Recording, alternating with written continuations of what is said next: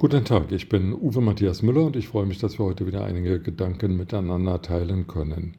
Die Deutsche Bahn zeigt mal wieder, woran Deutschland krankt. Deutschland dreht sich immer um sich selbst, findet weder den Ein- noch den Ausgang und glaubt, der Nabel der Welt zu sein. Was in anderen Ländern sehr gut funktioniert und völlig reibungslos funktioniert und völlig selbstverständlich funktioniert, ist in Deutschland irgendwie immer nicht möglich. Es geht mal wieder um die Deutsche Bahn. Nein, es geht nicht um die ständigen Verspätungen der Züge. Nein, es geht nicht um die geschlossenen Bordbistros, die Menschen hungern lassen. Und es geht auch nicht um die verdreckten Toiletten oder überfüllten Gänge in den Zügen. Es geht darum, dass die Deutsche Bahn der Verkehrsträger der Zukunft sein soll. Es sollen weniger Autos auf den Straßen rollen und Inlandsflüge in Deutschland sollen möglichst auch nicht mehr stattfinden.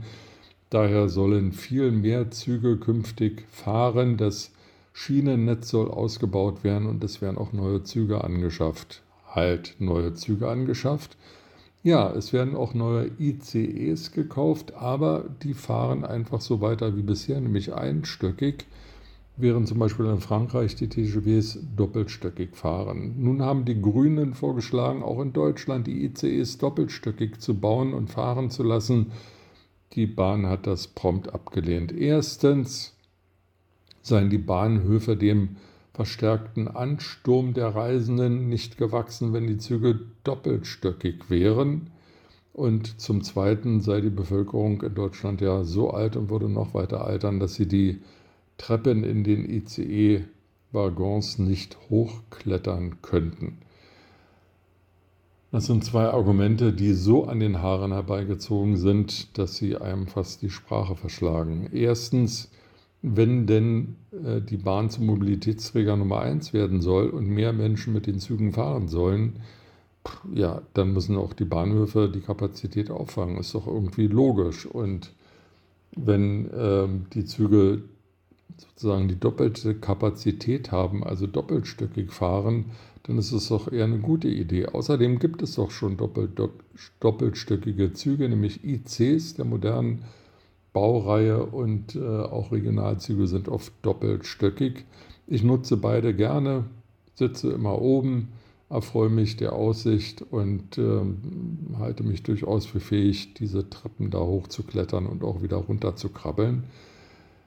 Eher sollte man überlegen, ob die Einstiegshürden in die Waggons nicht irgendwie blöd sind, denn wenn man in die ICE einsteigt, sind da ziemlich hohe Stufen zu erklimmen was schon einige Geschicklichkeit erfordert und für Rollstuhlfahrer schon mal gar nicht möglich ist. Das zweite Argument, dass zu viele Menschen mit den Doppelstückzügen fahren würden und dadurch die Bahnsteige zu voll würden, ist genauso absurd, weil bei den ICs und Regionalzügen klappt es ja auch. Warum soll es bei den ICs dann nicht klappen? Außerdem in Frankreich funktioniert das System. Dort fahren eben sehr viele doppelstöckige TGVs also warum Deutschland hier wieder alles besser weiß bzw. nicht besser machen kann, erschließt sich nicht. Aber es ist typisch deutsch geworden, einfach nur auf sich selbst zu schauen, immer nur zu erklären, warum etwas nicht funktioniert und dann einfach Fortschritt sein zu lassen, statt daran zu arbeiten, den Fortschritt umzusetzen. Mit diesen Gedanken in den Tag wünsche ich Ihnen eine gute Zeit und freue mich, wenn wir uns bald wieder hören.